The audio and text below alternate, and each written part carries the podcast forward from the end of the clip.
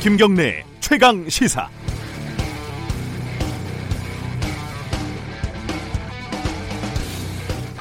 검찰이 유시민 노무현 재단 이사장에 대한 수사에 착수했다고 합니다. 어, 허위 사실을 유포했고 그래서 검찰의 수사를 방해했다 이런 내용의 고발이 접수가 됐다는 거죠. 뭐 저는 유시민 이사장의 의견에 동의하는 것도 있고 동의하지 않는 것도 있습니다. 유시민 이사장의 방송에 대해서는 홍준표 씨 등이 하는 정파적인 유튜브 방송 중에 하나 정도 이렇게 평가를 하고 있습니다. 이건 본인이 어용 지식인을 자처했으니까 당연한 일이죠. 또 언론으로 본다면은 사실에 대한 엄밀함이 부족하고 자유는 많이 누리지만 책임은 없는 편이다. 이렇게 생각하고 있습니다. 하지만 그래서 검찰이 수사를 한다고요? 그런 이유라면은 대다수의 정치 유튜버들, 잊을만 하면 망언을 떠드는 정치인들, 학자들, 종편에서 팟캐스트에서 막말을 일삼는 아, 자칭 평론가들, 패널들, 오보와 왜곡을 매일매일 보도하는 신문사와 방송사들, 이들을 먼저 수사를 해야 할 겁니다. 고발이 됐으니까 수사를 한다고요? 그럼 나경원 의원 수 사건은 왜 수사를 거의 하지 않고 있는 거죠? 어, 계엄령 문건 수사는 왜 저 상태에서 수사를 멈춘 걸까요? 그리고 이미 제기된 검사들의 성매매 의혹 이런 데에서는 왜 적극적으로 수사에 나서지 않는 걸까요? 유시민 이사장에 대한 수사 착수는 검찰에 대해서 날선 비판을 했다. 이 이유 말고는 해석이 안 됩니다. 어, 이런 발언도 문제가 된다면 뭐 저도 수사를 하면 좋을 것 같습니다. 이 사회에는 표현의 자유의 영역이 있고 해석과 의견과 주장의 영역이 있습니다. 검찰이 이 사회의 모든 영역을 다 관장하겠다 이런 욕심 버리셔야 합니다. 10월 25일 금요일 김경래의 최강 시사 시작합니다.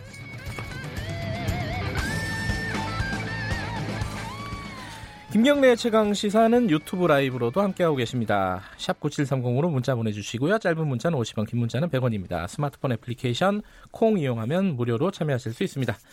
오늘 금요일 주요 뉴스 브리핑부터 시작하겠습니다. 고발 뉴스 민동기 기자 나와 있습니다. 안녕하세요. 안녕하십니까. 어, 어제 이낙연 총리, 아베 총리 회담이 있었습니다. 21분 동안 회담을 했는데요. 좀 길었네요, 예상보다. 10분 정도 더 진행이 됐습니다. 예. 한일 관계 어려운 상태를 방치할 수 없다 이런 쪽으로 의견을 모았고요. 이낙연 총리는 문재인 대통령의 친서를 아베 총리에게 전달을 했습니다. 근데 일제 강제동원 배상 문제에 대해서는 양국 입장 차이가 여전했는데요.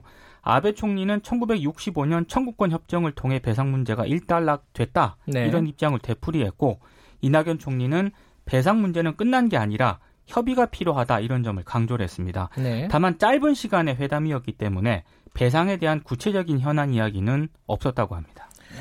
예, 어, 3부에서 저희가 외교부 차관 연결해서 예, 회담 뒷얘기 좀 들어보도록 하겠습니다. 네. 표창원 의원이 불출마를 선언을 했어요. 20대 국회는 사상 최악의 국회라면서 불출마를 통해서 참여하고 네. 책임을 지겠다고 밝혔습니다. 조국 전 장관 때문만은 아니지만 최근 가장 힘든 사건이었던 건 분명하다 이런 얘기도 했는데요. 네. 최선을 다한다는 생각으로 하루하루 버텼지만 국회 법사위는 지옥 같았다 이런 얘기를 했습니다. 근데 공교롭게도 이철희 의원도 불출마 선언을 하지 않았습니까? 네. 이철희 의원도 국회 법사위 소속입니다. 조국 사태가 영향을 줬다 이렇게 볼 여지가 있어요. 네. 많습니다. 그렇게 네. 볼 여지가. 초선 의원들의 불출마 선언이 잇따르니까 더불어민주당 분위기가 좀 뒤숭숭한데요. 네. 오늘 의원총회가 열리는데 지도부와 중진 그룹에 대한 성토장이 될 수 있다 이런 관측도 나오고 있습니다. 반면에 자유한국당은 원래 불출마하겠다고 선언한 사람들이 꽤 있었는데 다시 뭐 마음을 바꿨다면서요? 김무성, 윤상직, 정종섭, 유민봉, 김정훈, 조훈현 의원 이렇게 여섯 명이요. 네. 지난해 6.13 지방선거 참패 이후에 불출마를 직접 선언을 하거나 가능성을 시사했거든요. 네. 근데 조선일보가 이걸 확인을 해보니까 아, 3명 정도가 출마에 좀 무게를 두고 있는 것 같습니다. 김정훈 의원은 상황을 두고 봐야 한다 이렇게 얘기를 했고 윤상직 의원은 지역 활동을 하고 있다 아예 이렇게 얘기를 했습니다. 네. 그리고 정종섭 의원은 불출마 선언을 한 게 아니고 당 쇄신 차원에서 한 얘기였는데 당의 변화가 없- 전혀 없었다. 나는 총선을 준비 중이다. 이렇게 얘기를 했습니다. 그래서 지금 자유한국당 내부에서는 황교안 대표가 직접 나서서 영남 다선 의원부터 불출마 선언을 이끌어내야 한다. 이런 네. 주장도 나오고 있는데요. 근데 지금 황 대표를 포함한 당 지도부는 인적 쇄신에 좀 소극적입니다. 뭐 마음은 변하는 거니까요. 홍석현 씨, 홍석현 회장 이름이 또 언론에 거론됐습니다. 그 동교동계와 민주평화당, 대한신당 관계자들이 홍석현 중앙홀딩스 회장과 만나서요. 네. 제3지대 신당 대표를 맡아달라 이렇게 건의한 것으로 지금 알려졌습니다. 네. 뭐 권노갑, 정대철 전 의원을 비롯해서 민주평화당, 조백숙, 황주홍 의원, 대한신당 관계자들이 지난 23일 서울의 한 식당에서 홍석현 회장을 직접 만났다고 합니다. 네. 일단 홍 회장은 거절의 뜻을 표했다고 하는데요. 대신에 다른 인사를 추천하겠다 이렇게 말한 것으로 전해지고 있습니다. 네. 근데 한 참석자가 홍석현 회장이 명확하게 답을 내놓지 않아서 아직 참여 여부는 미지수다. 다만 정치에 대한 뜻은 접지 않은 것처럼 느껴졌기 때문에 앞으로도 여러 채널, 여러 방식을 통해서 홍석현 회장을 계속 설득하겠다 이렇게 얘기를 했습니다. 홍석현 회장이 이번 총선에서 뭔가 이름을 올릴 것 같기도 하네요. 이거 다음 주 월요일 날 박지원 의원에게 물어봐야겠습니다. 네. 오늘 뉴스 브리핑은 여기까지 하겠습니다.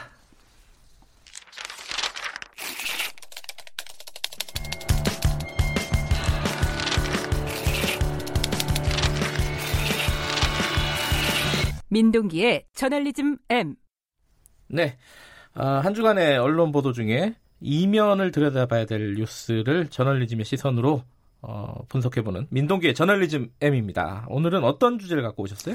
요즘 인헌고등학교가 굉장히 뜨겁습니다. 네. 지난 23일 일부 학생이 이제 기자회견을 열었는데요.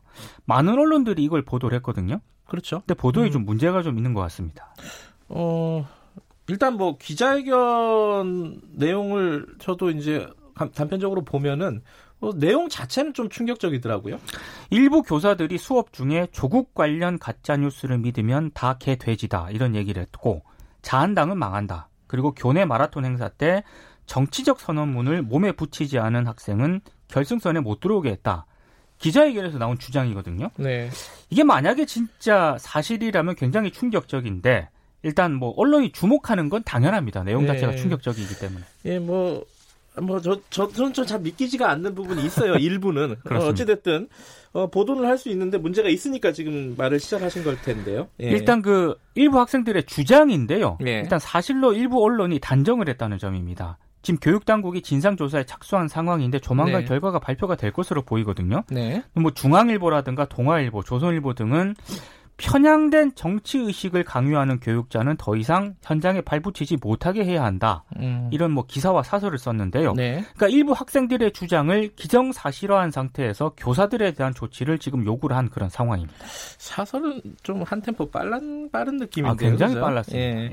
근데 실제로는 어, 이 일부 학생들의 기자회견 내용과 다른 얘기를 하는 학생들도 있다는 보도가 있어요. 실제로 그게 이제 두, 두 번째 문제점인데요. 예. 다른 목소리가 적지 않게 있었거든요. 네. 근데 이런 목소리들이 언론에 제대로 반영되지 않았습니다. 네. 그러니까 한겨레가 기자회견 현장에서 인원고 학생들을 직접 인터뷰를 했는데 지금 기자회견에서 보도한 그런 내용 있지 않습니까? 네. 전혀 다른 주장을 하고 있습니다. 그러니까 뭐 교내 마라톤 때 정치적 선언문을 몸에 붙이지 않았다는 이유로 뭐 결승점 통과를 불허한 사실도 없었고 음흠. 감점되는 일도 없었다 이렇게 얘기를 했고요. 네. 그리고 뭐 기자회견 현장에서 일부 학생들이 좀 다른 주장을 하고 있다라고 음. 얘기를 하니까 또 보수단체 회원들이 이 학생들을 향해서 욕설을 퍼부으면서 너희가 세뇌됐다 정신 차려라 또 이렇게 말하는 것으로 지금 보도가 되고 있습니다. 그 애들 앞에서 참. 예, 이 근데 학교 측에서요. 그러니까 제기된 주장 중에 학교 측에서 인정한 부분들도 좀 있어요. 그죠? 그렇습니다. 예. 근데 이제 일베 발언 같은 경우가 상당히 좀 논란이 좀 제기가 됐는데요. 네. 어제 그 인원 고등학교 교장이 기자회견을 열었거든요. 네. 그러니까 일베 아니냐라고 발언한 거는 맞다고 합니다. 근데 맥락을 보면 그 학생이 문죄인 같은 극우적 발언을 해서 음흠. 그 교사가 너 일베 입장 아니냐 이렇게 얘기를 한 거라고 얘기를 하고 있거든요. 네. 그리고 조국 전 장관 관련 뉴스는 모두 가짜 뉴스라고 했다는 그 그런 주장에 대해서도 네.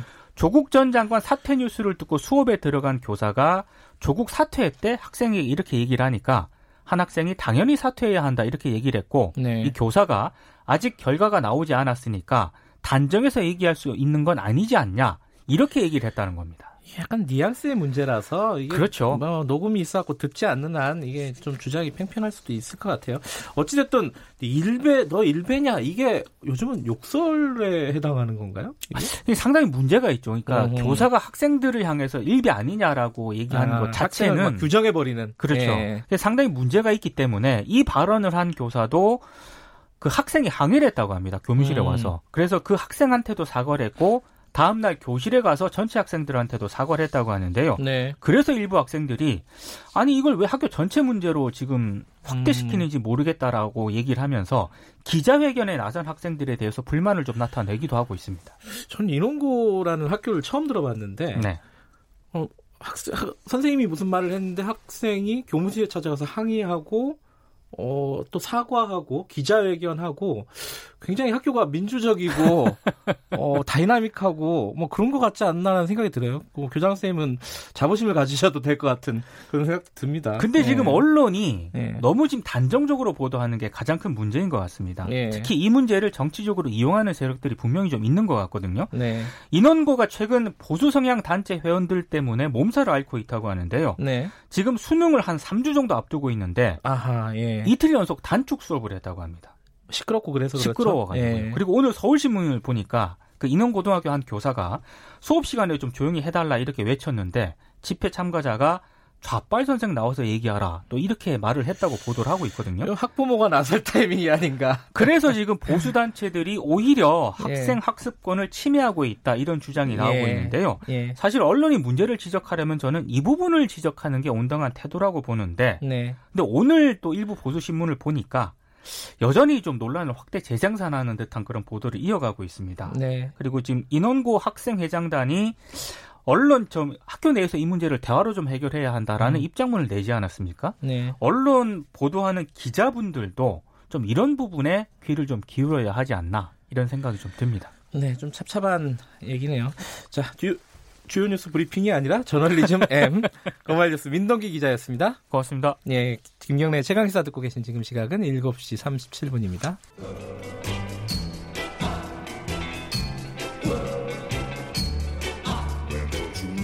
정글 같은 아침 시사의 숲에서 오늘도 웃고 울고 즐기며 사는 자연인 김경래 씨. 그의 하루 일과는 KBS 1라디오 김경래의 최강 시사를 진행하는 것으로 시작합니다. 어, 그런데 이게 무슨 소리죠? 아침부터 열심히 준비한 자연인 김경래의 밥상 같이 드셔보실래요? 후회 없는 아침 건강한 시사 김경래의 최강 시사. 네, 김경래 최강 시사 시작할, 아, 아니군요. 아, 벌써 시작했군요. 예, 일부 듣고 계십니다. 아, 오늘은요, 박원순 시장을 스튜디오에 모셨습니다. 최근에 어, 청년 수당 관련된 정책을 또 발표를 했죠. 대규모로 좀 확대하겠다라는 취지입니다. 어, 물론 비판도 있습니다. 이게 너무 선심성, 뭐 이른바 포퓰리즘 아니냐, 뭐 이런 얘기도 있고요. 어, 기본 정책, 기본 소득 정책을 실험하는 거 아니냐 이런 해석도 있습니다. 이 얘기 비롯해가지고 서울시 관련 현안 좀 여쭤보도록 하겠습니다. 스튜디오에 모셨습니다. 안녕하세요. 네, 안녕하세요. 네. 반갑습니다. 아침 일찍 나와주셔서 감사합니다. 원래 이런 시간이 아니죠 시장님한테는. 예, 보통 제가 이 정도 나오죠. 예, 뭐 조차 모임이 많으니까. 예. 오늘은 저희 청년 복지 정책 부터 좀 여쭤볼게요. 시간이 없어갖고 예, 예, 예, 예. 사설을 많이 못 하겠네요. 본론으로 시간, 시간 좀 많이 좀 내주십시오. 어, 이게 지금 어, 청년들에게 개인에게 지급하는 돈이 있고 이번에 또 월세도 또 보조하겠다. 뭐 이렇잖아요. 그렇습니다. 예. 이러면은 대략 서울시 청년 중에 몇 몇 명 정도 그리고 뭐 들어가는 돈은 어느 정도 이렇게 기본적인 거 조금만 예. 설명해 주세요. 청년 수당은 사실 네. 원하는 사람한테는 대부분 다 주겠다. 어허. 이런 원칙입니다. 물론 취업했다거나 예. 또는 군에 가 있거나 음. 또 그 저희들이 그래도 요건이 좀 있거든요. 뭐 부자한테는 소득 좀 주기가 요건 그렇잖아요. 이런 걸 제외하고 예. 예. 어, 이걸 원하는 그러니까 구직 이 구직을 희망하고 있는 네. 그런 청년들 중에 한 10만 명 정도 원하는 음흠. 사람들이 한 10만 명 정도 될 거다 이렇게 저희들이 추산을 했어요. 예. 그래서 그분들한테는 3년에 걸쳐서 다 주겠다. 한 달에 50만 원? 그렇죠. 예. 그리고 6개월 어, 1년에 6개월. 그렇습니다. 근데 어 구직자가 서울시에 구직하, 구직을 원하는 청년이 한 몇명 정도 돼요? 전체 저희들 청년은 그러니까 여러 가지 저희들이 한번 추산을 한번 해봤는데요. 예, 예. 그 서울에서 거주하는 만 19세 34세 예. 청년 중에서 그러니까 전체가 229만 명입니다. 아하. 그러면 이제 취업 이미 취업한 사람이 있잖아요. 예. 대학생, 군 입대자, 네. 그다음에 소득 상위 25%, 예. 그다음에 졸업 후 2년 이내에 미취업 청년은 뺍니다. 음흠, 음흠. 왜냐하면 뭐 2년 정도 이후에 워낙 취업을 못한 상태로 오래 있는 사람들이 많기 때문에 음흠. 이렇게 제외하고 어, 원하는 사람은 한 10만 명 될 거라고 아, 저희들이 추산을 한 겁니다. 추산을 하신 거고 네. 10만 명. 그리고 거기에 들어가는 예산 소요가 대략 예상하기로는 어느 정도 잡고 계십니까? 지금 이제 그 두 개 다 이렇게 나눠서 월세까지요? 그렇죠. 어, 저희들이 어 그러니까 이 청년 수당은 50만 원씩 네. 어 10만 명 네. 6개월. 그다음에 청년 월세 지원은 월 20만 원씩. 예. 이게 한 4, 50만 원 정도 된다고 합니다. 서울에서. 어, 월세가요? 그렇죠. 네. 뭐 아주 좋은 집에 살 수는 없는 거 아닙니까? 4, 50원만 원도 네. 뭐 손바닥만한 집이에요. 그렇죠. 다. 예. 어, 그래도 이제 이 이른바 그 지하나 옥탑방이나 음흠. 고시원은 약간 또 벗어난 네, 네. 그래서 아무튼 그렇게 이제 20만 원씩 네. 월 20만 원씩 10개월 그래서 음흠. 3년간 총 어, 이 4만 어, 5천 명 이렇게. 우리가 지원하겠다는 겁니다. 4만 5천 명. 네.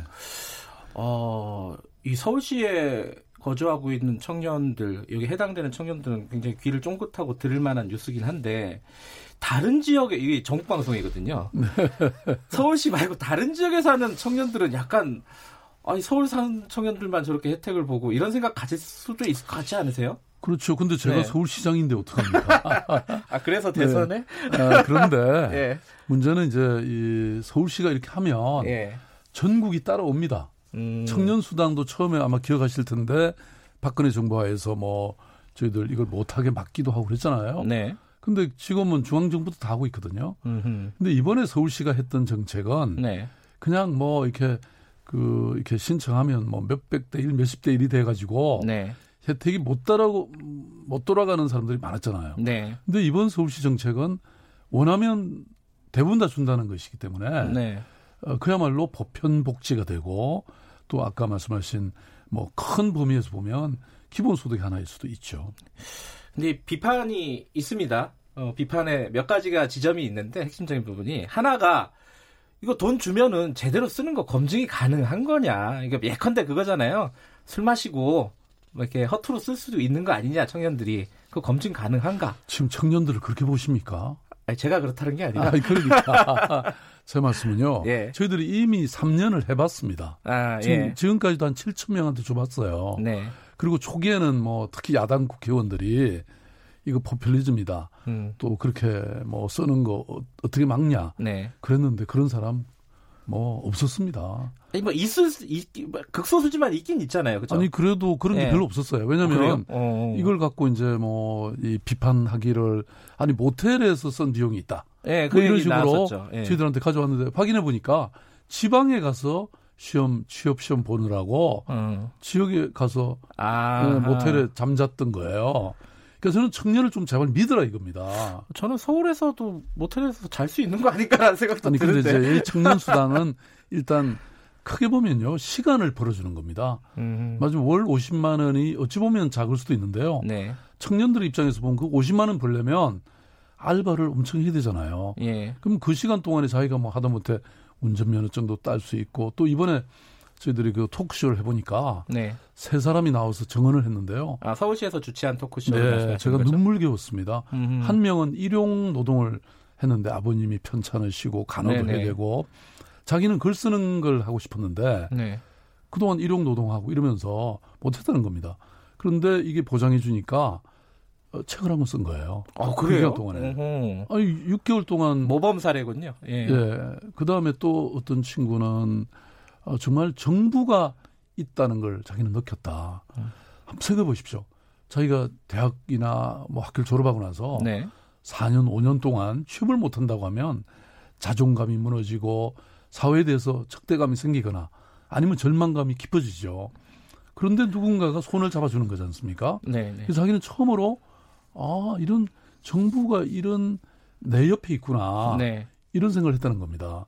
그리고 또 어떤 친구는 정신적 이런 어려움이 있었는데 이걸 통해서 그걸 극복했다. 뭐 이런 얘기도 있었고요. 그래서 이거는 뭐 포퓰리즘이 아니라 저는 리얼리즘이다. 왜냐하면 청년들의 현실을 모르는 사람들이 그런 얘기를 하지 실제 그 상황이 되어 보면 저는 이런 제도는 정말로 어큰 어떤 이 공감되는 정책이다 저는 이렇게 생각합니다. 뭐 비판 지점이 또 한두 가지 더 있는데 하나는 이게 어 포퓰리즘하고 연결되는 거예요. 어, 근본적인 문제를 해결하지 못하고 당장 이렇게 월, 월 얼마씩 이렇게 지원해 주는 거 그리고 더군다나 시장님 이게 끝나면 이게 없어지는 정책일 수도 있는 거잖아요.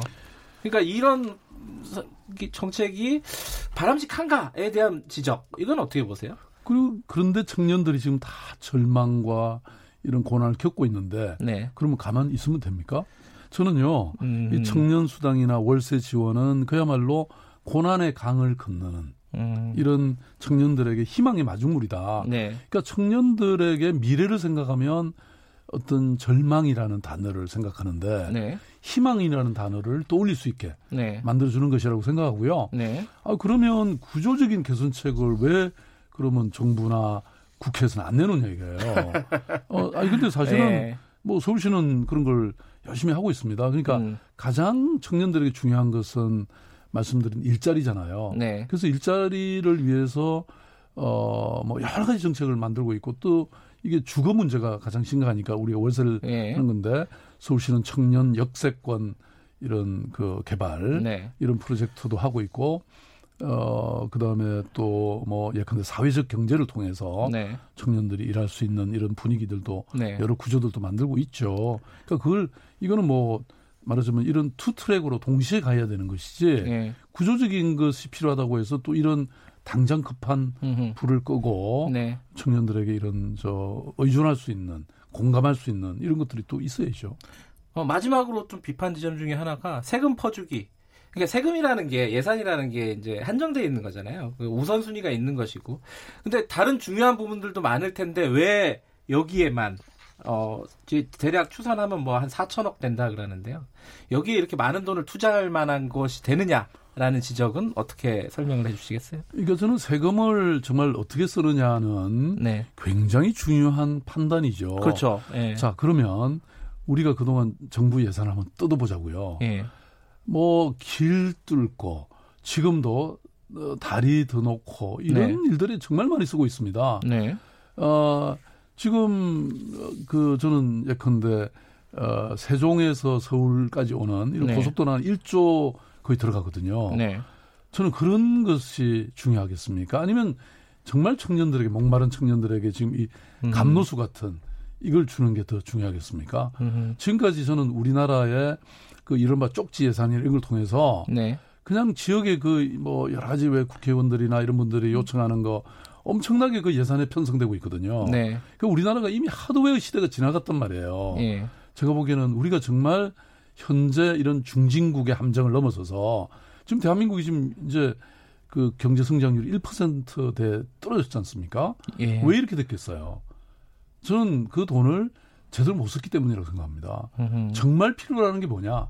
결국 사람이 살아야 네. 이 청년들이 살아야 이 사람들이 창업도 하고 뭔가 새로운 미래를 개척할 거 아닙니까? 네. 그렇게 보면 저는 오히려 네. 돈을 이런 데 쓰라고 저는 세금이 있다고 생각합니다. 알겠습니다. 어, 중앙정부가 예산을 잘 못 쓰고 있다는. 아니, 그 뭐 꼭 중앙정부라기보다 우리 네. 사회 전체가. 알겠습니다. 아, 서울시도 뭐 그렇게 사실 많이 있었죠. 근데 네. 제가 시장 된 다음에는 정말 매 눈으로 이걸 꼼꼼하게 정말 살펴서 하드웨어는 같은 SOC 사업, SOC 사업이 불, 필요하다는 뜻이 아닙니다. 네. 그걸 하더라도 뭔가 우리 시대에 맞는 거를 해야지. 지금 우리는 서울 같으면 이미 공공 그 대중교통이 잘 돼 있는데 네. 그게 왜 자꾸 길을 뚫습니까? 지금 자동차는 이제 없어도 됩니다. 우리가 뭐 여러 가지 왜 공유 자동차 시스템도 예, 예. 도입했죠. 서울에 지금 지하철만큼 좋은 데가 어디 있습니까? 버스도 세계 최고입니다. 근데 그 시장, 저 잠깐 말씀드렸는데, 시장님이 이번 임기 끝나면은 더 이상 서울시장은 안 하실 거잖아요. 그렇죠. 대선 하실 거잖아요. 뭐 아니 하고 싶어도 서울시장은 못 하죠. 네. 네. 근데 그러면 이 이런 정책들 청년들에게 수당을 지급하거나 이런 정책들이 뭐 한 번에 다 없어질 우려 이거는 아니, 그 어떻게 걱정은 안 하셔도 되는 게 왜 왜요?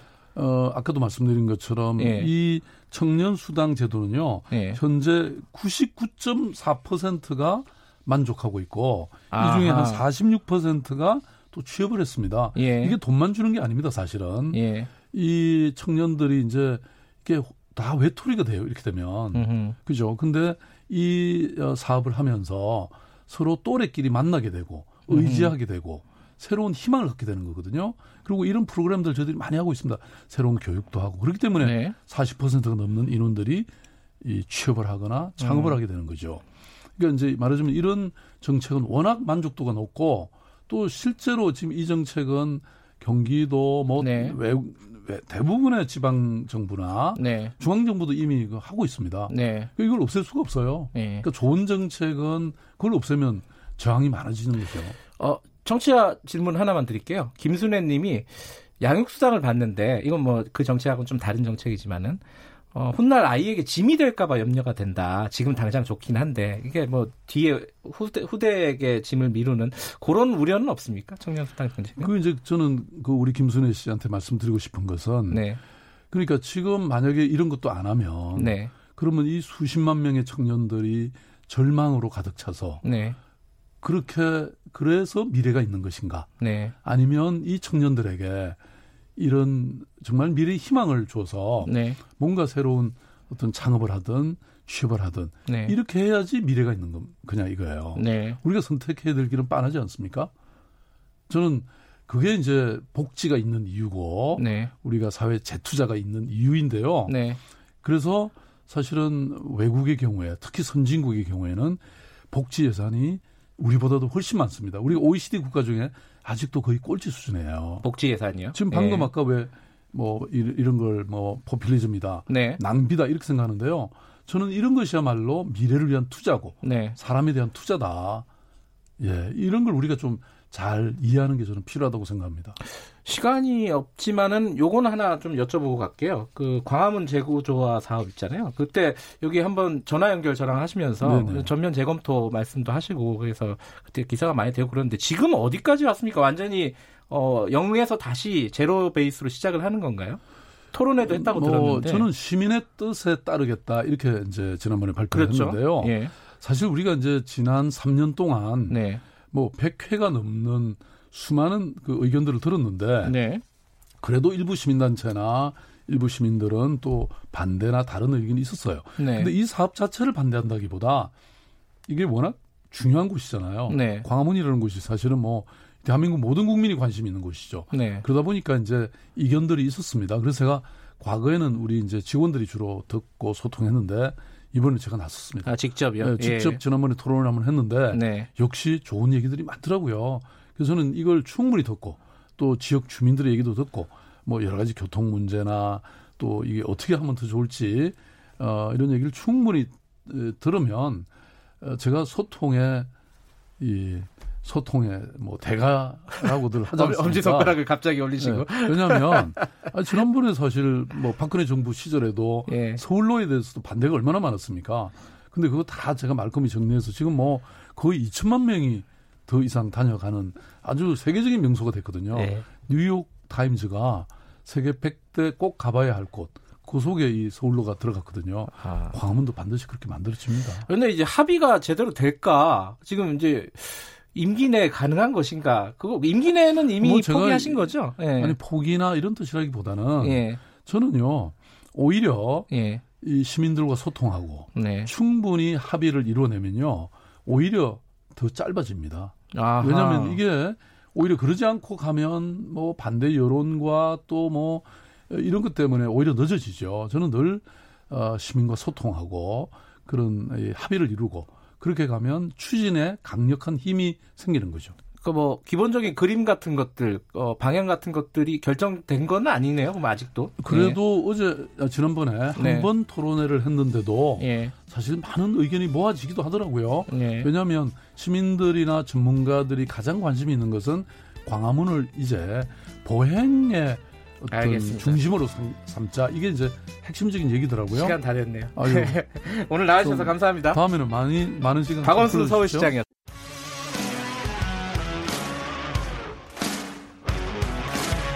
뉴스타파 기자 김경래 최강 시사.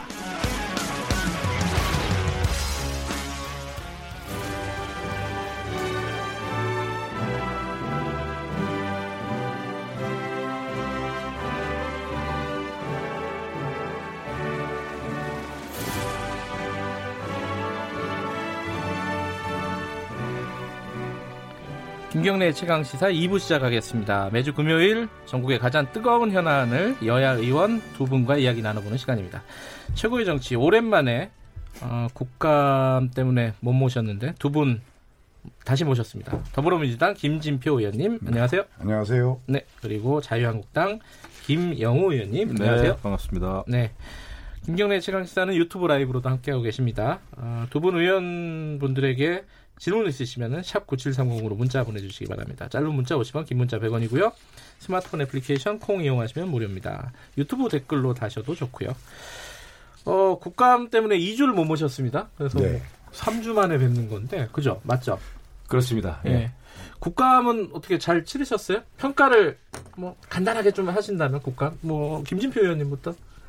그리고 국감도 뭐 우리 저는 국방위원회라서 예. 우리 국방위원회는 뭐 계엄령 사건이 마지막에 폭발했지만 통상 전례와 다름없이 잘 진행됐는데 대부분의 상임위원회가 다 조국 국감을 했다고 그러더라고요. 국방위는 조국 국감은 아니었죠? 우리는 없- 아니었습니다.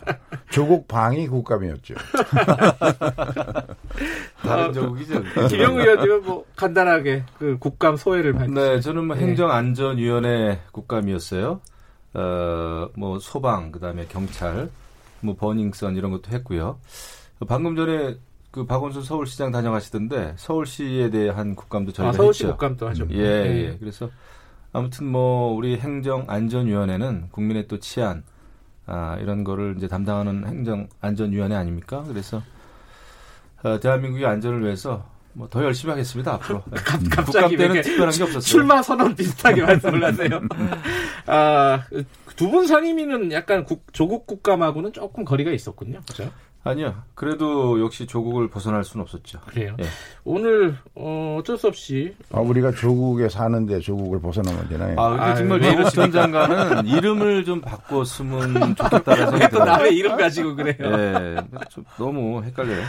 아, 정경심 교수가 구속이 됐습니다. 어, 제 어제 새벽이죠. 어, 그제 밤에서 새벽 넘어가는 사이에 구속이 됐고 뭐 증거인멸 우려가 있다 이렇게 법원은 판단을 했는데 이거는 어, 김영우 의원님께 먼저 좀 들어봐야겠네요. 어떻게 보셨어요 그 결과에 대해서 그 구속영장 발부? 구속영장을 발부 안 할 수가 없겠죠. 네. 지금 그 영장에 적시된 혐의만 11가지입니다. 네, 근데 어떤 분들은 뭐 11가지씩 되느냐. 네, 크게 보면 두 가지 아니냐 뭐 그러는데 그렇지는 않고요. 뭐 대한민국 어, 법률이라는 게 굉장히 그 발전이 되어 왔죠. 발달이 되어 왔죠. 네. 11가지가 되니까 이제 그렇게 한 거죠. 근데 에, 구속을 안 할 수 없는 것이 불구속 상태에서 이미 증거 인멸하려는 시도가 있었잖아요. 그 학교에서 PC도 빼왔고 그다음에 노트북도 뭐 처음에 없어졌다 그랬고 네, 네, 그렇기 때문에 아마 법원으로서는 어, 인신 구속을 하지 않을 수 없었다. 네, 예, 그리고 지금 이제 또 결국 조국 전 장관에 대한 검찰 소환 조사도 필요할 텐데 예, 결국 이제 부부 관계다 보니까 아, 여러 가지 예, 좀 증거와 관련해서도 그렇고 여러 가지 사안에 대해서 어, 모의를 할 수 있다, 여러 가지 공유를 할 수 있다, 작전을 짤 수 있다라는 네. 게 법원의 판단이었겠죠. 저는 어쩔 수 없었다 보고 예. 뭐 당연한 결과 아닌가 이런 생각을 하죠. 김지표 의원님, 그 민주당 논평을 보니까 약간 톤이 좀 낮더라고요. 뭐 이, 어, 받아들인다. 그리고 앞으로 뭐 재판 결과 지켜보겠다. 뭐 법원의 판결은 존중할 수밖에 없는 것이죠. 그리고 우리 이인영 대표가 저 재판 과정에서 네, 어, 실체적 진실이 밝혀지길 바란다는 얘기를 했는데 당연한 반응이죠. 그런데 저는 개인적으로 그런 생각이 듭니다. 그 이게 에, 역사상 유례가 없는 초강도 수사를 했단 말이죠. 네, 그리고 그 국정농단 사건보다 훨씬 많은 100여 곳을 압수수색해서 검찰로서는 이 정경심 교수에 대한 공판 준비는 필요한 정, 저 증거는 다 수집했을 거라고요. 그리고 어, 증거인멸의 가능성도 과연 남아 있을까 하는 게 네. 저는 의문이에요. 100여 곳이나 압수수색하면서 정보 수집을 했는데 그렇다면 어, 국- 상당수의 국민들의 건전한 상식에 비추어 보면 정 교수가 건강이 상당히 안 좋다는데 굳이 구속까지 해야 할 정도로 이게 중대한 범죄냐? 네. 반사회적 행위고 사회적 해악이고 중대한 범죄냐? 이런 문제에 대한 대해서는 조금 어, 아쉬움이 있습니다. 근데 이제 뭐 조국 아, 정경심 교수 구속 문제를 오늘 뭐 본격적으로 다룰 건 그렇죠. 아니고요. 뭐 결론이 난 건데. 예. 그, 이 정 교수 구속으로 검찰 개혁이 지금 한참 진행 중이잖아요. 계속 네. 이제 방안을 법무부, 검찰 계속 발표를 하고 있고, 국회에서도 논의가 지금 되고 있고요. 이 부분에 어떤 영향을 줄지, 혹시 뭐 부정적이거나, 어, 뭐, 이런 영향을 주지 않을까 우려되는 시각도 있더라고요. 김진표 의원님이 먼저 좀 말씀 좀 해주세요. 저는 그렇지 않으리라고 봅니다. 왜냐하면 그렇게 네. 돼서도 안 되고요. 예. 어, 서초동 촛불에 모인 사람들은 어, 가장 큰 주장은 이 검찰 개혁이었거든요. 네. 그리고 조국 수사의 모든 과정을 통해서 우리가 느끼고 뼈저리게 느낀 것은 이 소위 어, 우리가 기획 수사라고 비판하던 거. 예. 어떤 검찰 스스로가 머리 좋은 검사들이 모여서 타겟을 정하고 그리고는 여러 어, 피의 사실 저 수사 기밀을 유출해 가면서 여론 재판으로 몰아가서 결과를 만들어 놓고 네. 거기에 꽤 맞춰서 기소하고 구속하고 재판에서 범죄를 완성시키는 이런 식의 검찰의 행태는 이제 벗어나야 된다. 그런 인식을 이번 기회에 국민들이 더 저- 저 철저하게 느꼈을 거고요. 그런 점에서 저는 이 공수처 서- 설치 문제에 관해서 지금 정치권에서 의견 대립이 있어요. 네. 자유한국당은 절대 안 된다는 건데 그걸 난 저는 이해를 못 하겠어요. 왜냐하면 이 공수처 설치는 제가 기억하는 것만 해봐도 이해창 전 총재가 98년부터 요청했던 거고 이해창 총도 아니라고 또 언론에 아, 얘기했더라고요. 이- 아니에요. 그리고 이재 이재호, 정몽준 당대표, 진수희 여의도 연구원장, 김성태 전 원내대표, 심재철 의원, 정의아 의원, 우리 김영우 의원도 공동 발의에 차- 사인한 적이 아, 있더라고요. 그러셨습니까? 팩트 체크 아, 한번 해보죠. 그럼요. 아, 네. 그러셨구나. 그리고 제가 드릴 예. 말씀 너무 많아요. 길게 말씀하세요. 예, 예. 아니 현재 그 저 바로 직전에 문무일 검찰총장이라든가 예. 또 현재 윤석열 검찰총장도 인사청문회 과정에서 공수처에 충분히 동의한다 이런 말씀을 했거든요. 예. 김용 의원님 그- 그 공동 발의도 하셨다는데. 공동 발의 했었죠. 예. 예, 이재호 어, 전 원내대표 예. 2012년인데요. 2012년도에 이제 공동 발의했는데 그때는 제가 여당이었습니다. 아하. 예, 여당인 경우에 그 많은 사람이 공동 발의한 건 아니었는데 열 몇 명, 두 명인가 세 명인가 했었는데 네. 그때는 나름대로 여당이었지만 집권 여당이었지만은 아, 대통령 국가 권력에 대해서 견제하는 것이 맞다. 음흠. 라는 차원에서 나름대로 그래도 그 소장파 아, 의원들이 좀 중심이 됐어요. 네. 그렇게 해서 했고 아, 그런데 지금은 제가 생각이 180도 완전히 바뀌었습니다. 어, 왜냐하면? 어. 예, 지금은 또 예, 공수처장을 대통령이 임명하게 돼 있어요. 예, 예. 예, 두 명을 뭐 추천위원회에서 예. 올린다 그러지만은 결국은 여당이 추천하는 대통령 입맛에 맞는 사람이 공수처장이 될 수밖에 없고 그렇게 예, 공수처장이 된 사람이 그러니까 공수처 수사관들이 네. 예, 대통령 살아있는 권력에 대해서는 도저히 예, 수사를 할 수 없는 겁니다. 그래서 그리고 지금 이제 문재인 정부 들어서 지금 여러 가지 소위 과거 적폐청산 수사하는 그 양태를 보니 이것은 완전히 예, 공수처가 정권 연장, 집권 연장, 이해찬 대표가 얘기하는 100년 집권의 하수인 노릇밖에 할 수가 없구나라는 것을 저는 뼈저리게 깨달았고요. 지금의 검찰 개혁이라고 하는 것은 공수처가 문제가 아니라 제대로 수사하는 겁니다. 철저하게 수사하는 것이고 정치 권력으로부터 독립되는 겁니다. 그게 검찰이 해야 될 일이고 그게 검찰 개혁의 가장 중요한 아, 내용이에요. 핵심이에요. 그렇기 때문에 지금 뭐 정, 정경심 교수 또 조국 전 장관에 대한 수사 이런 거는 열심히 수사하도록 정치권에서는 아무 말도 하지 말아야 됩니다. 아, 그것이 검찰 개혁의 첫 걸음이다. 그래서 저는 지금 그 조국 전 장관이나 정경심 교수에 대한 수사와 검찰 개혁 이것을 어, 그런 식으로 이해를 해야지 이걸 뭐 우리 정치권에서 지금 벌어지고 있는 그 공수처 법안하고 예. 연결시키는 것은 별 의미가 없어요. 근데 김영우 의원님 그 권성동 의원이요. 네. 그 회의 그 3당 실무 회의에 참석해 가지고 그 얘기했어요. 선거법하고 연동이 돼 있는데 지금 공수처법이 선거법 관련해서 대타협이 이루어지면 공수처법도 뭐 반부패 수사청 요 정도로 통과시킬 수 있는 거 아니냐는 사견을 얘기했습니다. 그 정도는 어떻게 보세요? 왜냐하면은 연결돼 있다고 하는 그 의미는 맥락은 그런 예. 거죠.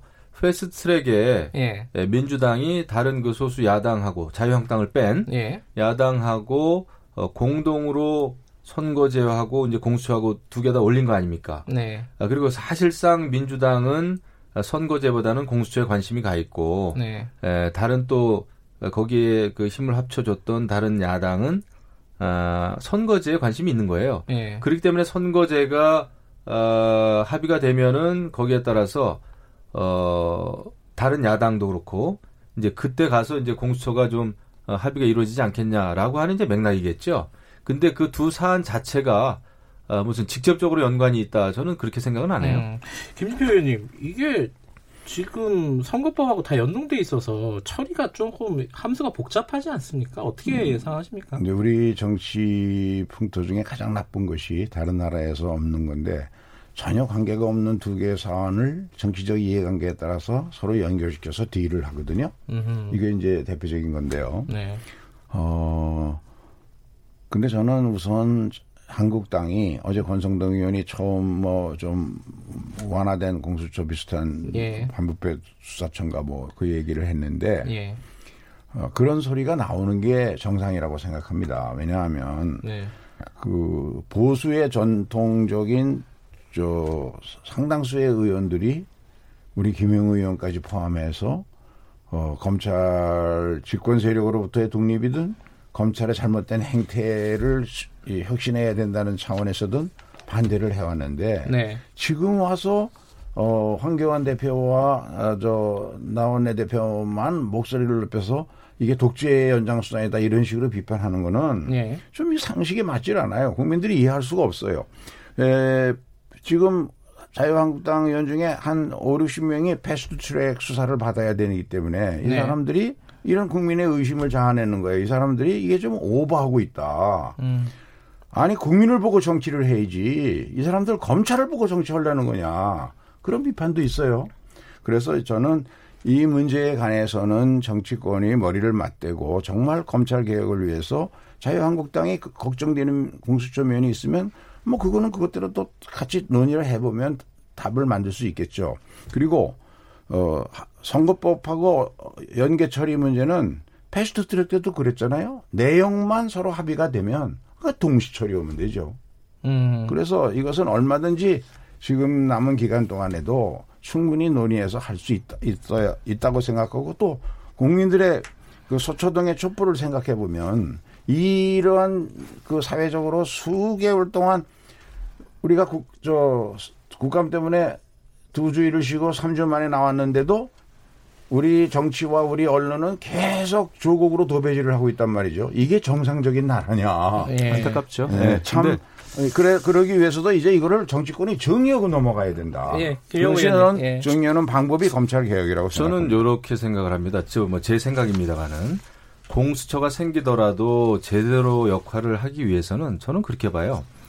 결국은 이제 권력에 대해서 또 고위 공직자에 대한 부패를 막기 위한 것이 공수처 아닙니까? 네. 말 그대로 그렇기 때문에 그 공수처장을 비롯해서 거기에 이제 여러 이제 검사들이 있겠죠.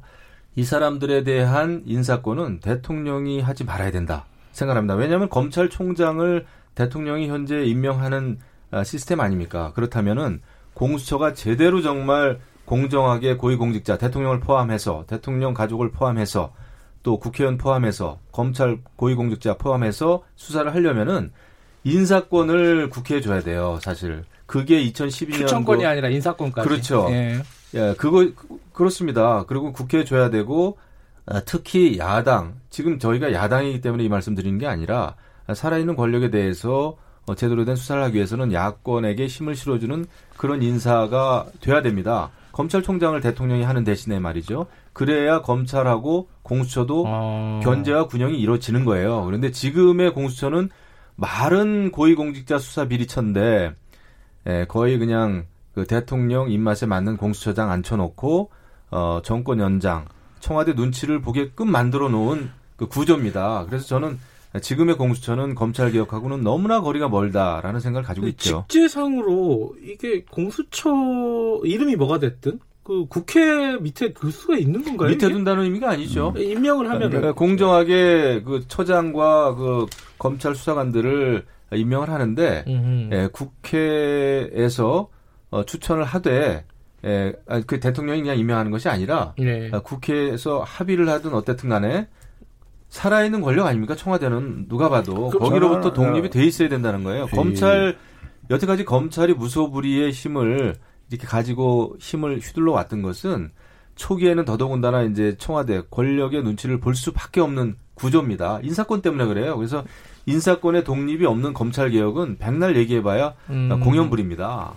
그 공수처가 처음에 나온 이유가 수십 년간 검찰이 수사권과 기소권을 독점하는 과정에서 네. 나쁜 기획 수사라든가 별건 수사라든가 폐의사실 유포라든가 어, 이런 것들이 나쁜 관행이 만들어졌는데 이걸 뿌리 뽑기 위해서는 우선 검찰의 권력을 예. 수사권과 기소권을 분리하자.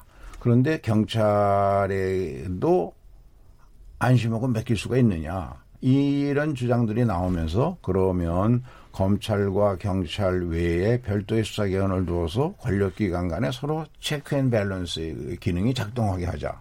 그게 첫 번째 목표였습니다. 그런 취지로 우리 김영우 의원도 과거에 찬성하는 법안을 네, 발의했던 네. 그 점은 거예요. 맞아요. 예. 그런데 그러면 그런 걱정이 있으면 네. 어, 그것은 공수처장의 인사 절차를 어떻게 에, 좀 이, 저, 합리적으로 조정할 것인가. 네. 논의하면 되죠. 알겠습니다. 근데 이- 공수처 자체를 놓고 정권 연장의 수단으로 추진하려고 한다. 이렇게 매도해서 대화를 아예 안 하려고 하는 거는 그거는 국민의 눈높이에서 보면 맞지 않는 일이죠. 알겠습니다. 국회에서 좀 대화를 해보시고요. 다른 얘기로 좀 넘어갈게요. 시간이 많이 지났네요. 문건이요. 네. 이거 어 뭐 디테일하게 다루긴 쉽지는 않을 것 같아 지금 시간상. 어 황교안 대표가 연루됐 다라는 의혹이 뭐 시민단체에서도 나왔고요. 이거 여기에 대해서 자유한국당 입장은 뭐예요? 제가 그 잘 알죠. 예. 어, 사실 그 제가 이제 국방위원장 일 때도 예. 어, 계엄령 이 문건 뭐 나오고 그래가지고 그때 이제 주로 이제 이철희 의원이 이, 이 문제 제기를 많이 했는데 작년 말씀하신 거죠? 네. 예. 어, 그런데 전혀 이제 사실이 아니죠. 그 다음에 합동수사단 까지 만들어져 가지고 조사를 했습니다마는 별게 나온 게 없어요. 그리고 조현천 기무사령부 물론 지금 이제 그런 거 예? 그런 것도 있죠. 네. 그런데 제가 이제 그 기무사에서 만들었다고 하는 그 문건도 다 읽어봤고 아주 음. 꼼꼼히 읽어봤죠. 아, 그것은 지난 그 촛불 전국 때 혹시 있을 수 있는 만에 하나 헌법재판소가 그 헌재 그저 탄핵을 에, 받아들이지 않았을 때 탄핵이 이제 부결됐을 때에 대비해서 어 미리 아 이것은 그 비상 상황에 군이 어떻게 대처해야 되느냐 음. 라는 것이 준비가 됐었죠. 그거는 너무나 당연한 거죠. 우리가 유사시에는 뭐 작게 그 뭐 뭡니까 2050이 아, 예, 그 까먹었네. 예. 예, 그 검색 좀 해주세요. 모든 비상 상황에 네. 군은 대비해야 되는 게 대한민국 군은 해야 될 일이에요. 그걸 안 네. 하면은 의무 방기죠. 그런데 임태훈 그 군 인권센터 소장인가요? 사실 이거는 이제 뭐 어떻게 보면 이제 개인 그냥 연구 단체인데 항상 때마다 이런 것을 좀 들고 나왔어요. 과거에도 그렇고 제가 뭐 자료도 여기 많이 가지고 있습니다만은 전혀 확인되지도 않은 자료. 더더군다나 이번에 예, 기무사령부에서 만들었다고 하는 그 자료. 그 제목부터 한자도 다 틀렸어요. 근데 요새 요즘 군대에서는 한자도 제대로 많이 쓰지도 않습니다, 사실은. 근데 이것을 어떻게 짜깁기 해가지고 나왔는지 모르, 모르겠으나 겉장서부터 기무사령부라고 하는 그 한자도 완전히 틀린 자료를 가지고 나와가지고 예. 황교안 당 대표를 끌어들이는 순간 저는 딱 보고 아 이것도 제2의 김대법, 제3의 김대업이다라는 그 느낌이 딱 들더라고요. 네. 알겠습니다. 그김 대표님 문제는- 국방위에 계시니까 또 예, 잘 제가 아시죠? 지금 국방위에서 예. 직접 감사를 받았는데요. 이거는 국방위 자유한국당 간사인 백승주 의원이 어, 그, 그 김, 임태훈 군 인권센터장을 국감 증인으로 불렀어요. 예. 근데 왜 불렀냐 하면은 지금까지 말씀하신 그 김영우 의원이 말씀하신 소위 기무사 문건 지금 예. 알려진 전시 개업 및 합수 업무 수행 방안 이게 군사 기밀 같은 건데 이걸 왜 언론에다 공개했냐 예. 이걸 따지려고 부른 거예요. 그런데 이 군인, 군인권센터장이 나와가지고 그 전시 업- 계엄 및 합수 업무 수행 방안은 이건 가짜고 원본이 따로 있다 하고 음. 원본을 먼저 공개하고 나온 거예요. 네. 그 원본이 현 시국 관련 대비 계획인데 두 가지를 제가 비교를 해보니까 지금 음, 그 김영우 의원님 말씀하신 그 내용보다 훨씬 상세하게 군부대 동원 계획 이런 것까지도 있- 있을 뿐더러 네. 모두에 어떤 게 있냐면 국무총리 그리고 NSC 위원장은 다 대통령 권한대행 황교안 대- 당시 그 대행이 허- 맡았던 일이고 어, NSC 회의를 세 번이나 했어요 황교안 대행이 예. 그런데 NSC를 통해서 내각 내에서 계엄 선포의 필요성을 어, 그 분위기를 만들어야 한다 네. 하는 그런 구체적인 방법론이 적시돼 있고요. 그 다음에 국회가 소집되어 언론은 어, 일반 언론이나 인터넷 언론이나 어떻게 언론을 차단시키고 통제할 거냐 하는 구체적인 방법까지 나와 있고 그리고 예, 그 계엄에 반대하는 국회의원을 최대한 현행범으로 체포해가지고 국회가 계엄 반대 의결을 하는 정족수에 미달하게 하라는 전략까지도 써놨어요. 그래서 이거는 만약에 이 문건이 사실이라면 상당히 심각한 문제다. 그래서 어 여야 의원이 공이 국방부 장관 보고 어 그리고 이제 이러한 일들은 우리 군 직제상으로 보면은 합참의 계엄과가 있습니다. 네. 거기에서 만드는 게 정상이에요. 거기에서 만들었다면 별 문제가 될 게 없는 거예요. 그런데 이거는 그런 공식 조직을 통한 것이 아니라 어, 그 계엄 사령관 그 저 외국으로 도망갔다는 조현천 씨인가 그 사람을 한테 맡겨 가지고 만든 거거든요. 그래서 이, 문- 이것은 이 문건이 진위 여부를 철저히 조사해서 만일 알겠습니다. 이것이 사실일 가능성이 많으면 이거는 뭐 그 저 청문회를 하든 국 저 어, 저 국정조사? 특검을 하든 아? 국정조사를 네. 하든 뭔가 해서 진위를 밝혀놓지 않으면 예. 두고두고 시간이 문제가 될수이 있는 부분에 거죠. 대해서 김용우 의원님 어떻게 생각하세요? 이번에 된다. 임태훈 군 네. 인권센터장이 들고 나왔다고 하는 그 문건은 전혀 신빙성이 없고요. 제가 볼 때는 네. 예, 제 경험상 요 보면 밖에 계시는데 나가 네, 나가시면서 제가 볼 때는 예, 전혀 신빙성이 없고 그다음에 지난번에 네. 그 어, 방금 말씀하신 여러 가지 촛불 전국에서 그 비상 상황이 벌어졌을 때에 대비해서 만들어졌다는 그 문건은 네. 굉장히 합리적으로 만들어진 문건입니다. 제가 음. 처음부터 끝까지 다 읽어봤는데 어. 그것은 어, 대한민국의 치안 또 국민을 보호하기 위해서는 군이라면은 당연히 제가 아까 말씀드린 게 이제 그거군요. 알겠습니다. 작게 501로 삼부에 또 작게 일치- 502구인데 아, 그런 것처럼 뵙겠습니다. 두분 안 하면 안 되는 거죠. 고생하셨습니다. 자유한국당 김영우 의원, 민주당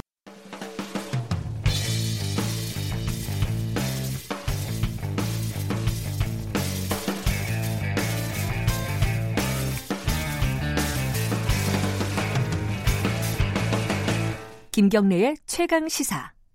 김경래 최강 시사 3부 시작하겠습니다. 이낙연 국무총리가 아베 총리와 회담 갖고 어제 돌아왔죠. 어, 정상회담 관련된 얘기가 구체적으로 오가지는 않았다는 보도가 있기도 하고요. 그리고 뭐 분위기가 그렇게 나쁘진 않았는데 징용 문제, 강제징용 문제에 대해서는 여전히 좀 입장차만 확인한 거 아니냐 이런 평가도 있고요. 어떤 대화가 좀 오갔는지 그리고 뒷얘기 좀 들어보겠습니다. 회담에 같이 참석했던 분입니다. 외교부 조세영 제1차관 연결돼 있습니다. 안녕하세요. 네, 안녕하십니까? 네. 어제 같이 귀국하신 거죠? 이낙연 총리랑? 네, 어제 저녁에 같이 귀국했습니다.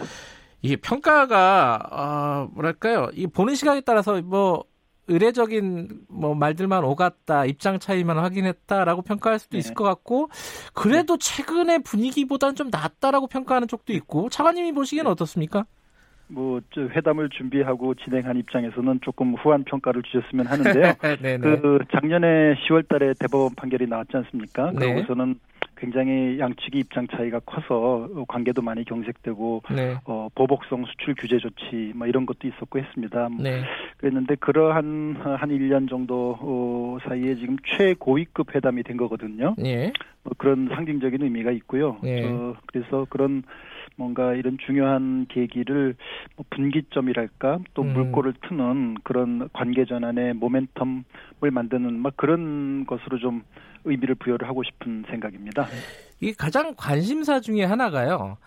그 정상회담, 양국 정상회담의 의사를 좀 받아왔느냐, 요 부분인데, 네. 요 부분 네, 좀 말씀해 주실 수 있, 있으신가요?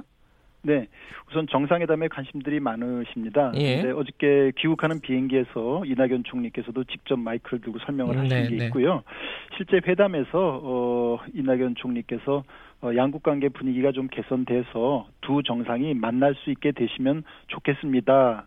이런 톤으로 기대감을 표현한 정도고요. 네. 어, 구체적인 정상회담 제안 뭐 이렇게까지 말씀드릴 수 있는 수준의 제안을 한 것은 아닙니다. 음흠. 아, 그렇지만 뭐 정부는 어, 한일 정상회담 어느 나라 마찬가지입니다만 정상회담에 대해서는 항상 열린 입장이고요. 네. 만일 일본, 일본이 좋다고 한다면 언제든지 정상회담은 개최할 수 있다는 입장을 갖고 음. 있습니다. 아, 그렇지만 어, 어느 정도 정상회담 개최를 위해서는 어려운 문제 같은 게 좀 방향성도 정리될 필요가 있고요. 네. 어, 그런 것은 좀 필요하지 않을까 해서 어, 신중히 지켜보고 있습니다. 그 회담이 애초에는 한 10분 정도 이렇게 네. 예상이 됐었는데 한 20분이 넘었잖아요. 예, 예. 그, 뭐 이게 중요한 건지 모르겠는데 중국과의 회담보다 한 2분 길었다. 예. 이게 뭐 20분 조금 길어진 이유가 뭐 있습니까? 긍정적인 신호라고 봐야 되나요? 어떻습니까? 네, 뭐 아주 분위기는 어 주제는 굉장히 어렵고 네. 무거운 주제였지만 분위기는 뭐 진지하고 편안한 분위기에서 진행됐고요. 예. 또 그렇게 서로 대화를 하다 보니까 사실은 뭐 시계를 보면서 한 것은 아닌데 그렇겠죠. 예. 예, 끝나고 보니까 21분 나왔습니다. 그래서 뭐 결과론적으로는 중국보다 2분 길었다 이렇게 합니다만 네. 어쨌든 그러한 회담이 당초 10분이라 그래서 조금 너무 짧다 생각을 했는데요. 네. 어, 그래도 두 배 조금 넘게 진행이 됐고 예. 또 일본 측도 그것을 회담이라고 성격 규정을 하고요. 어, 우리 우리는 짧은 시간이라서 당초에 면담이라는 생각을 했습니다만 네. 어, 각종 발표 자료나 이런 걸 보면 이제 회담으로 어, 규정을 하고 해서 뭐 그런 회담 자체가 길어졌다는 게 서로 간에 이 네. 귀중한 기회다. 이걸 좀 살려봐야 되지 않겠느냐. 뭐 그런 것이 담겼다 생각할 수 있겠습니다. 뭐 시간이 짧으니까 뭐 지소미아라든가 아니면은 네네. 뭐 한일 경제 갈등, 경제 예. 보복 요 부분이 구체적으로 언급되지는 않았죠. 네, 요번에는 강론보다는 총론에 치중한 네. 회담이었다고 보시면 되고요. 따라서 뭐 징용 문제에 대해서 구체 제안을 했다든지 또는 예. 지소미아 같은 어떤 개별 현안들을 논의했다든지 그런 어, 진행은 아니었습니다. 근데 이걸 해석을 하면 명시적으로 그런 단어가 오간 건 아니지만은 네. 최근의 분위기도 그렇고 우리 여기서 더 이상 확전은 하지 말자라는 휴전 네. 이렇게 네, 봐도 네. 될까요? 해석을? 어, 그렇게 보셔도 되지 않을까요? 또는 음. 어, 이 어려운 문제를 어, 더 이상 이렇게 방치할 게 아니라 해법을 좀 찾아보자. 네. 뭐 그런 의지의 표현, 뭐 그렇게 봐주실 수 있을 거로 저는 생각을 합니다만, 그래서 예. 실제 발표문도 보시면 회담의 내용도 그랬고 어, 이러한 상태를 방치할 수는 없다. 그리고 문제 해결을 위해서 외교 당국 간의 소통을 어, 계속 해야 되고 예. 또 민간 교류, 민간 교류도 어, 잘해야 되겠다. 이런 것이 다 담긴 것이죠. 네. 그래서 뭐 휴전 내지는 더 이상 악화시키지 말고 어떻게든 조금 좋은 방향으로 가져가 보자. 뭐 그런 어, 의사 표시였다고 서로 보면 될 것 같습니다. 근데 눈에 띄는 거는 어, 아베 총리가 어, 한국의 대법원 판결 강제징용 관련된 네. 판결이 한일 관계 기반을 법적 기반을 무너뜨렸다 네. 이런 모두 발언을 했습니다. 네, 네. 이건 뭐 기존의 임- 입장을 반복한 거고요. 우리도 뭐 네. 기존의 입장을 다 역시 반복을 했고요. 우리는 네, 어, 국가 간 약속을 준수했다. 뭐 이건. 근데 이 부분이 접점을 찾아야지 결국 근본적으로 해결이 되는 거잖아요. 지금의 갈등 상황이 네, 그렇습니다. 그 네, 뭐 물밑 접촉은 계속 되고 있다는데 이낙연 네. 총리도 설명을 했죠. 음, 네, 네. 어떻습니까? 이게 저 실마리가 풀리는 지점이 이- 보입니까? 지금 상황에서 그런 건 좀 말씀해 주셔야 될 것 같아요. 네, 네. 뭐 강제징용 문제 대법원 판결을 둘러싼 입장은 사실은 굉장히 이, 그 간극이 큽니다. 네. 그래서 과연 이걸 어떻게 좁힐 수 있을지 또 네. 우리는 아무리 문제 해결이 중요하다 하지만 또 대법원 판결이 존중돼야 된다는 그런 기본 원칙은 또 훼손할 수가 없고요. 네. 또 마찬가지로 일본도 자기들 입장이 있죠. 네. 그래서 이 속에서 어떻게 과연 접점을 찾을 수 있을까 참 음. 어려운 일이긴 한데요. 그럼에도 불구하고 어, 접점을 찾아내야만 하고 어, 그렇기 때문에 외교 당국이라든지 정부 간에는 지금 수면화 접촉을 포함해서 활발하게 대화하고 소통하고 그렇게 하고 있습니다. 네. 그 네, 국정감사에서 그 얘기가 나왔죠. 그 강경화 장관이 국정감사에서 대답을 할때 네. 장관급 비공개 접촉이 있었느냐. 아, 그 박병석 의원이 얘기를 한 거죠. 네. 이게 국정원장을 염두에 두고 얘기를 했다라는 해석들이 좀 있어요. 뭐 확인해 네, 주실 네. 수는 없겠지만은 이 네. 부분 어떻게 봐야 됩니까? 장관급 접촉이 있었다. 예. 지금도 물밑에서 활발하다. 이렇게 볼 네. 수는 있는 건가요? 네, 뭐 답을 주셔서 어, 답을 주신 대로 제가 확인을 할 수는 없습니다만 어, 정부 간의 각급의 예, 각종 레벨 각급의 소통을 활발히 하고 있다. 뭐 그렇게는 말씀을 드릴 수 있을 것 같습니다. 예. 예. 아, 너무 너무 원론적인 말씀이신데 이건 조금 더 살을 예. 붙이셔갖고 대답을 네. 해주셔야지 이게. 네, 네. 음, 알겠습니다. 어쨌든 저- 각급이 네, 네. 음, 네. 각급이라면은 뭐 고, 이, 지금 아주 실무단이 아- 실무급이 아닌 급에서도 네. 어, 네. 지금 접촉들이 이루어지고 있다.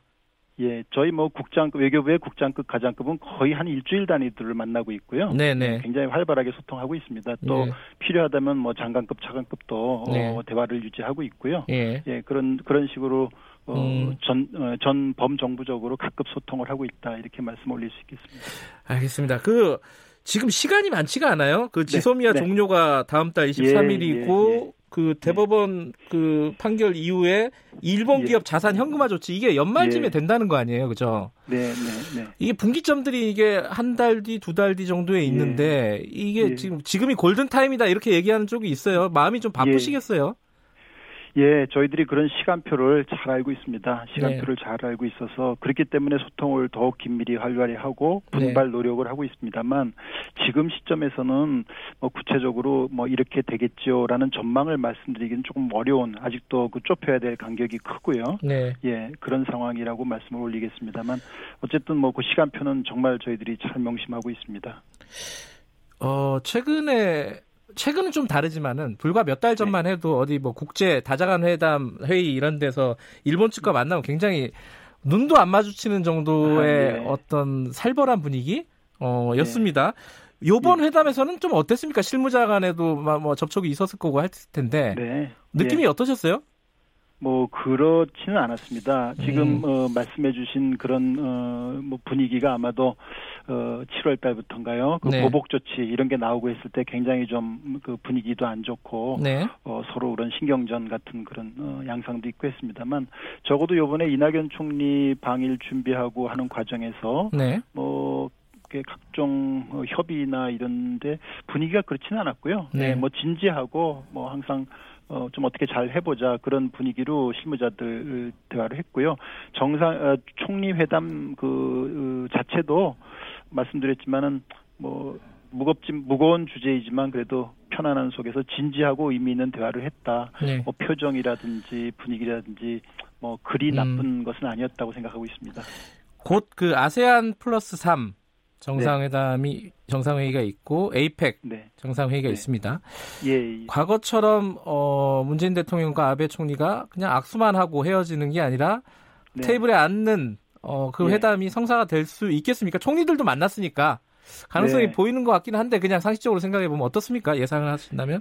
예, 그 정상회담에 대해서는 두 가지 뭐 견해가 있는 것 같습니다. 하나는 뭐 그래도 현안 해결의 전망이 어느 정도 좀 마련되어야 그래도 정상회담을 하는 것이 아니겠냐, 그게 바람직하게 하지 않겠느냐는 네. 의견이 있고요. 네. 또 반면에는 정말 어렵고 어, 문제가 꼬여 있고 있고 해답이 안 보일수록 그럴 때일수록 정상들이 만나서 네. 그좀 이렇게 통 크게 해결을 계기를 만들어야 한다. 또 이런 의견도 있습니다. 네.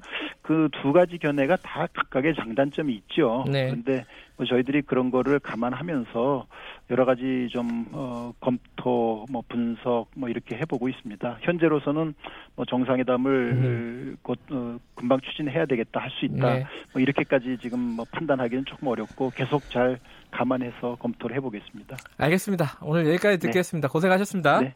네, 감사합니다. 네, 외교부 조세영 차관이었습니다. 김경래 최강 시사 듣고 계신 지금 시각은 8시 41분입니다.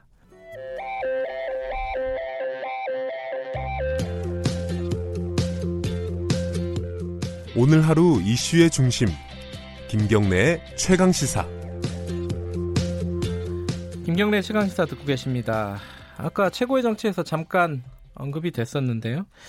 기무사령부 옛날 기무사령부죠. 어, 에서 개헌 관련된 문건을 작성했다라는 의혹은 작년에 나왔습니다. 어, 문건이 공개가 됐었고요. 근데 어, 최근에 이 원본이라는 문건이 또 군인권센터에서 공개가 됐습니다. 근데 이, 여기 여기에는 폭발력을 가진 두 가지 사안이 다 맞물려 있어요. 하나는 야당 대표인 황교안 대표가 연루 혹은 뭐 관여돼 있을 가능성 이게 하나가 있고요. 또 하나는 윤석열 검찰, 검찰총장이 이거 수사 제대로 안 한 거 아니냐. 어, 이두 가, 두 가지 다 이제 사실이라면 폭발력이 강한 사안인데, 음, 좀 자세히 좀 들어봐야 될 내용인 것 같습니다. 오늘 임태훈 군인권센터 소장 스튜디오에 모셨습니다. 안녕하세요. 네, 안녕하십니까. 어, 뭐, 많이들 아시니까 기본적인 설명은 알아드려도요, 이 작년에 공개했던 문건의 원본이다. 이게 정확하게는 어떤 뜻이에요? 원본이라는 말. 그러니까 원본이라는 게 네. 에, 이게 이제 많은 그러니까 자유한국당이 지금 착각하는 게 뭐냐면 이게 네. 자꾸 군사 기밀이라 고 그러거든요. 네. 그러니까 군사 기밀은 등재 순서가 있어요. 음흠. 보안 문서에 대한 그 등록 절차가 있고 네. 그리고 반드시 인가된 네. 컴퓨터에서 어, 망을 통해서 음흠. 작성하는 것입니다. 네. 근데 이건 애초에 불법적 문건이잖아요. 쿠데타 계획이니까. 네.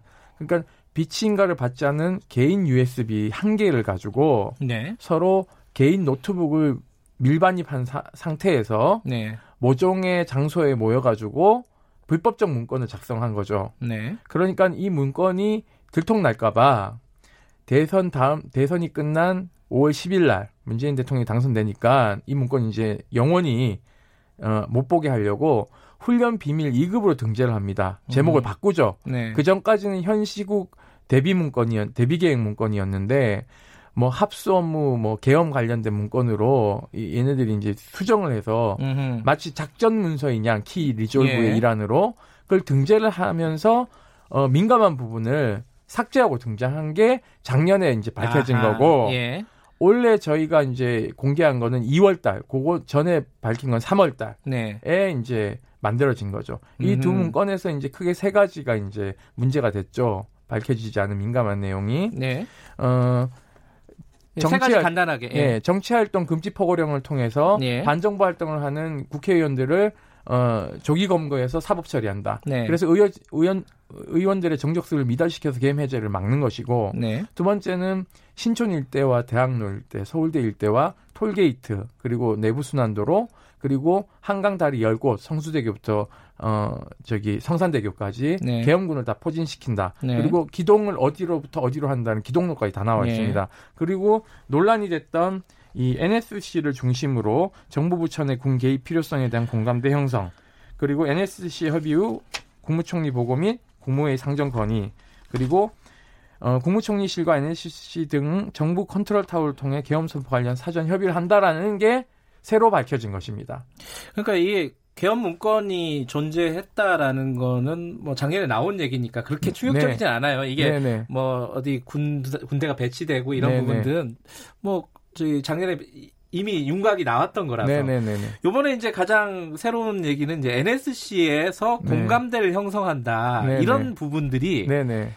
어, 예상인 것인지 네네. 실행된 것인지 네네. 요게 이제 핵심 아니겠습니까? 그렇죠. 그래서 수사 이 불기소 처분서를 예. 저희가 어제 공개하지 않았습니까? 예, 예. 그 보면 여기 이 사안은 지금 끝난 게 아니라 한교안 대표는 정확하게 얘기하면 피의자 신분입니다. 지금도. 그렇죠. 여기 피의자 네. 황교안이라고 네. 딱 적혀 네. 있죠. 적시되어 있죠. 그래서 여기서 보는 거는 뭐냐면 권한 대행에 대한 서명을 하도록 된 문건에 이 문건이 있고 예. 그리고 개헌 문건이 작성돼서 이것을 선포하려면 네.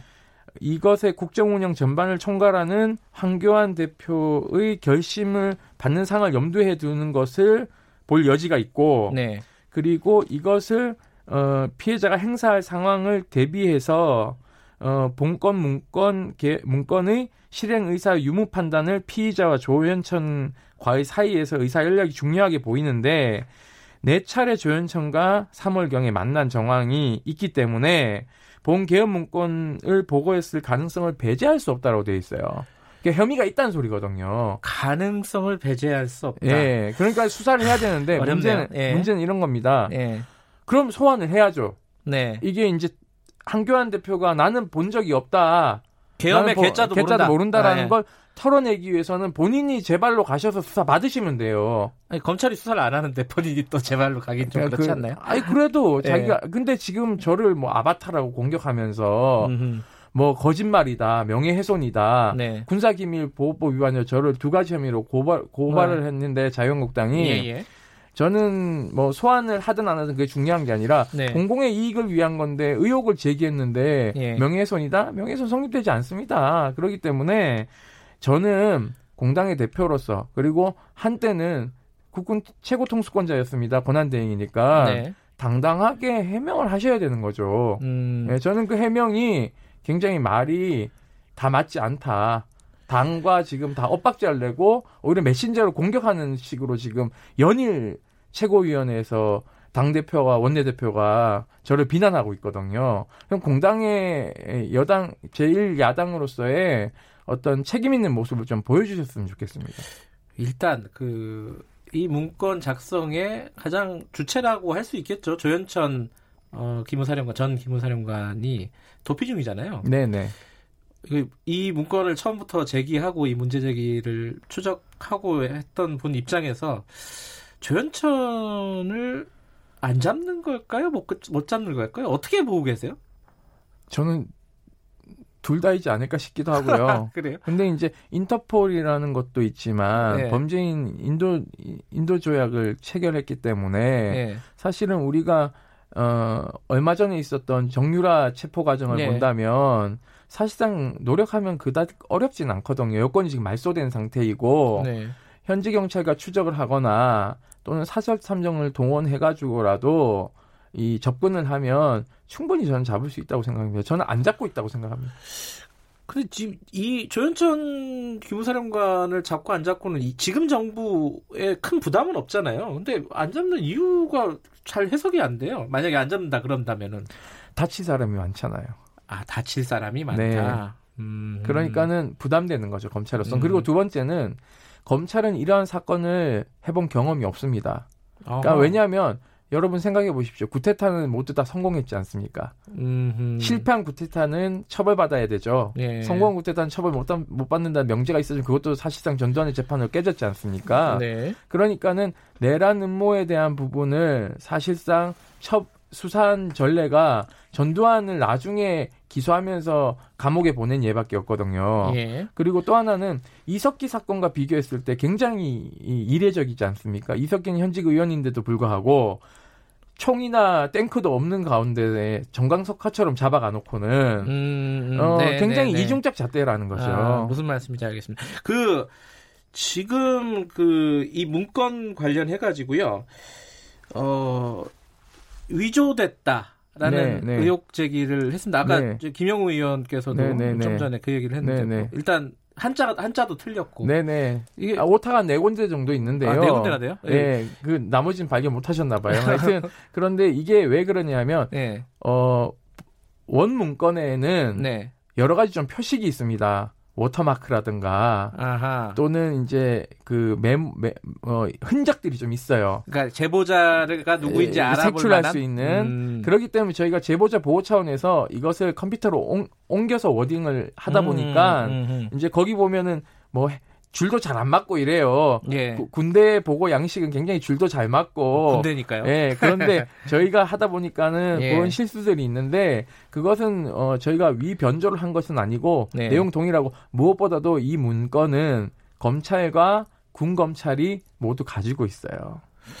그렇기 때문에 음. 이게 위조가 됐는지 안 됐는지는 그들이 더 잘 안다는 거죠. 아니 검찰하고 군검찰을 다 갖고 있으면은 공개해도 되는 거 아니에요? 어차피 그 수사 당국이 갖고 있으면. 네 맞습니다. 그렇죠. 네. 근데 지금 제보자가 허락을 하지 않는 상황인 네. 거죠. 사실은 음. 이걸 깔고 뭉개고 있으니까 저희한테 삐져 나온 거죠. 음흠. 그러니까 검찰이 자기 역할을 잘했다면 이러한 문건이 저희한테 올 리가 없겠죠. 네. 어찌됐든, 어, 검찰의 수사가 굉장히 부실했다. 조현천이 없는 상황이긴 하더라도, 그걸 고려했다 하더라도, 검찰의 수사가 좀 미진하게 마무리가 중단이 됐다. 네, 네, 어, 네. 이렇게 주장을 하고 계시는데, 네. 어, 그거의 최, 총 책임자가 지금 윤석열 현 검찰총장이다. 당시 중앙지검장. 네네네. 네, 네. 근데 검찰 입장은 달라요. 서울중앙지검장은 관여하지 않았다는 거예요. 합동수사단에서 네, 네, 했고. 네, 네. 이거 어떻게 생각하세요? 자, 수사 지휘를 하지 않았다라는 의미인데요. 예. 이 당시 합수단을 꾸리라는 건 대통령의 특명이었습니다. 네. 그렇다 하더라도 이건 VIP 관심 사안이기 때문에 네. 어, 이것에 대한 수사 보고는 어떤 루트를 통해서도 검, 당시 검찰총장이 문무일 검찰총장과 중앙지검장이 받았을 가능성이 높고 음. 그리고 가능성이 받았다는 게 맞고요. 네. 왜냐하면 이분들은 고위 공무원이기 때문에 무한 책임을 지는 사람들이에요. 네. 그거 나 몰랐어라고 얘기하는 건 굉장히 무책임하고 비겁한 음. 거죠. 부하에게 그걸 전가하는 거지 않습니까? 음. 자기가 직인까지 위임 전결했다고 지금 해명하고 있고 자동으로 지킨다는 거 아니에요? 그 아, 중앙지검장 그렇게 거장이. 그렇게 얘기하면 정경심 교수에 대한 예. 공판 해부는 굉장히 잘못된 거죠. 그러니까 예. 전형적인 인지부와 부조화적인 성격입니다. 음. 예. 본인들이 책임을 지고 얘기를 해야 되는 거고 또 하나는 이런 겁니다.